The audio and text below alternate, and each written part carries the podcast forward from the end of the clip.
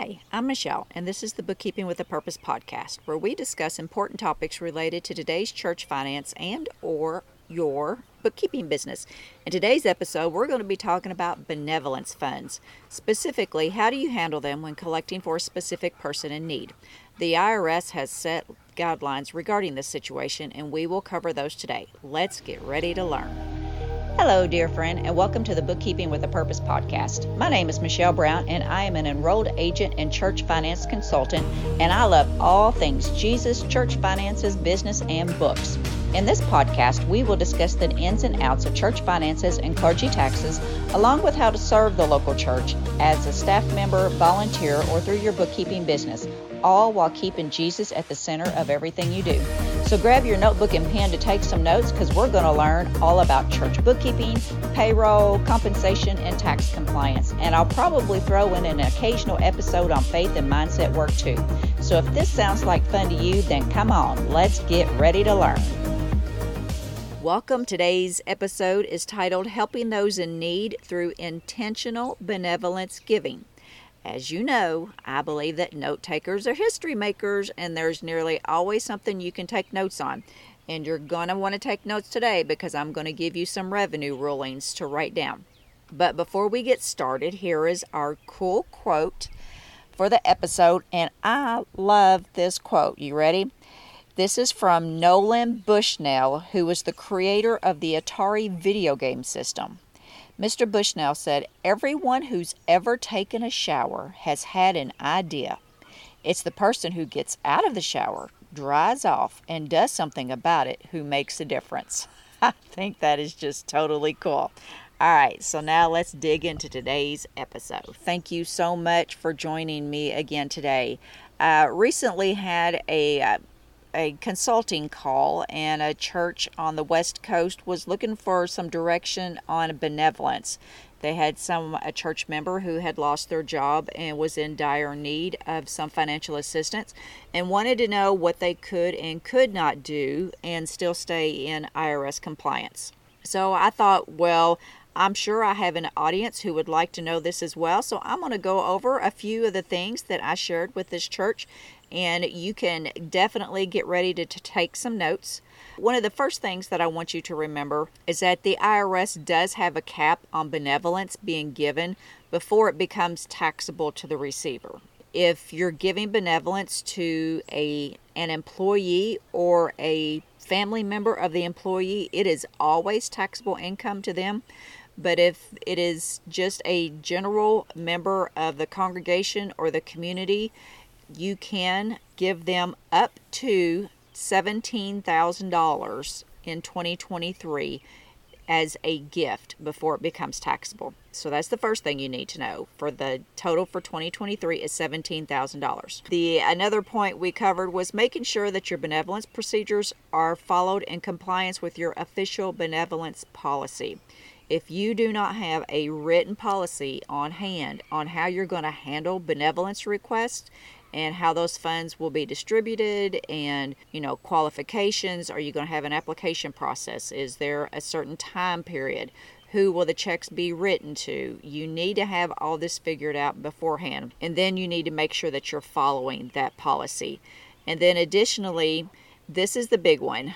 We spent the most time talking about we verified that donations earmarked for an individual are not tax deductible to the donor unless and this is the kicker, unless there is an understanding that all donations received will be used by the church in a manner that is consistent with their purpose and mission and may be used for a different purpose should the church decide.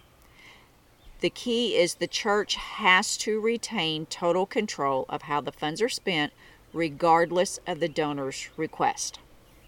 So I wanted to give verification of the information that I shared with them because I always want to make sure that the information we're given is correct. And we are going to be talking about, you ready to write this down? Revenue Ruling 62 113. Okay, I'm going to repeat that. Revenue Ruling 62 113. What that states is that if contributions to a fund, a benevolence fund, are earmarked by the donor for a particular individual, They are treated, in effect, as being gifts to the designated individual and are not deductible.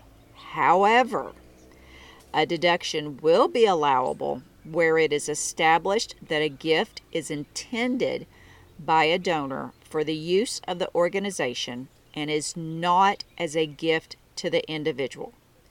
The test in each case is whether the organization has full control of the donated funds and discretion as to their use, as to ensure whether they will be used to carry out the functions and purposes of the church.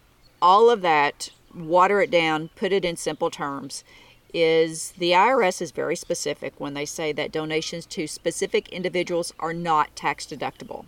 We understand that. However, there is a however. kind of like in the Santa Claus movie where there's a clause like at the end of a contract that's however, okay, he got to be Santa Claus. However, in episode 2, he had the Mrs. Claus where he had to get married in order to stay Santa Claus. So in this instance, if you write the IRS says if you write a check and give it to a specific individual, it's not tax deductible. However, if your intent is to go to this person, but you write the check to the church and understand that they're going to have full control that if they decide to give it to the person, then fantastic. And if not, the church has the discretion to make that decision and you're okay with that. If you do that, then you do get the tax deduction. And I know that can be a little confusing because it's so clear when it says, no, you can't do this, but you can do this it's nothing is black and white with the IRS. There are so many gray areas, and that's why you need to make sure that you read further, don't just stop. This test suggests that in some cases it may be possible for a donor to deduct a restricted contribution to a church benevolence fund if the circum- circumstances clearly demonstrate that it was a what they call a mere suggestion or recommendation. The big deal here is that the IRS wants to ensure that the church has total 100% control over how the funds are spent. Just like when I talked about restricted and designated funds, we can't tell the church how to spend their money. If we try to do that, then it is not a donation. It is basically here's my money, do with it what you want to, and if you don't, then give it back. okay, you don't get a tax deduction for that. So you want to make sure that we're following the IRS regulations and that we are doing this in the proper way. Again, there's also they had an IRS private letter ruling, which generally these only cover rulings for specific situations. But if you read uh, IRS letter ruling 8752031, it does reflect the thinking of the IRS and it can have considerable relevance on how this things go. In this particular ruling, they said that the donor's recommendation is advisory only the church retains full control of the donated funds and the discretion as to their use, and the donor understands that his or her recommendation is advisory only, and that the church retains full control over the donated funds, including the authority to accept or reject the donor's recommendation. How you, as the church leadership, need to respond to this to make sure it's handled properly is to have in writing in your benevolence policy that you will accept donations with the understanding from the donor that if they would quote unquote earmark it for a particular person or for a particular ministry, that they understand that it's just a recommendation only, or you know, they would like for it to happen this way.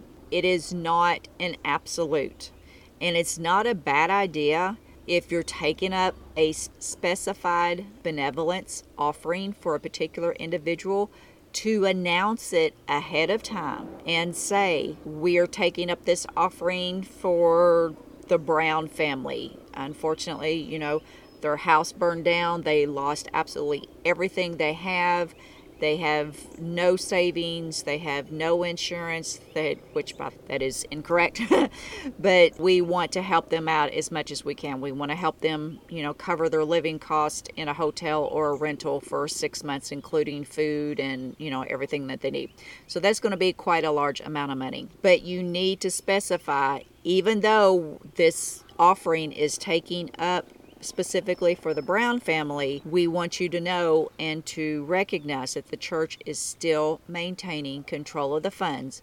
And if at any point at our discretion we feel that we need to use these funds in another manner, then you agree to that.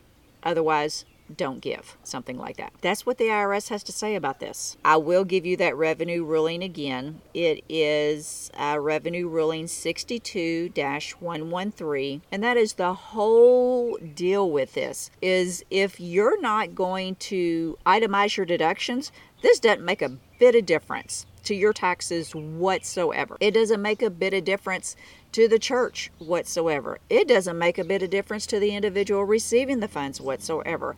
The only time that this even comes into consideration is if you need the tax deduction. Otherwise, you can give all you want to. okay? You can give all you want to and it, it's not going to matter. You know the recipient may not have to report the transfer as taxable income if it qualifies as a non-taxable gift. That's going to wrap up another episode. As always, thank you so much for joining me today. I hope that the information provided was helpful and informative and I pray that it gives you some more clarification on how to handle benevolence funds that come in earmarked for a particular individual. Be sure to tune in next time for more valuable insights for your church finance office and or bookkeeping business. And until next time, my friend, let's all strive to make an impact and not just an income. Take care and remember to always look your best, do your best, and be your best. Talk to you soon. Bye bye. Thanks again for listening to today's episode. If you learned something new or were inspired in any way, please do me a huge omungo favor and leave me a fantastic five star review on Apple Podcasts. It helps more people to find the show. And then share this episode with someone who you think it could help. Until next time, my friend, be blessed.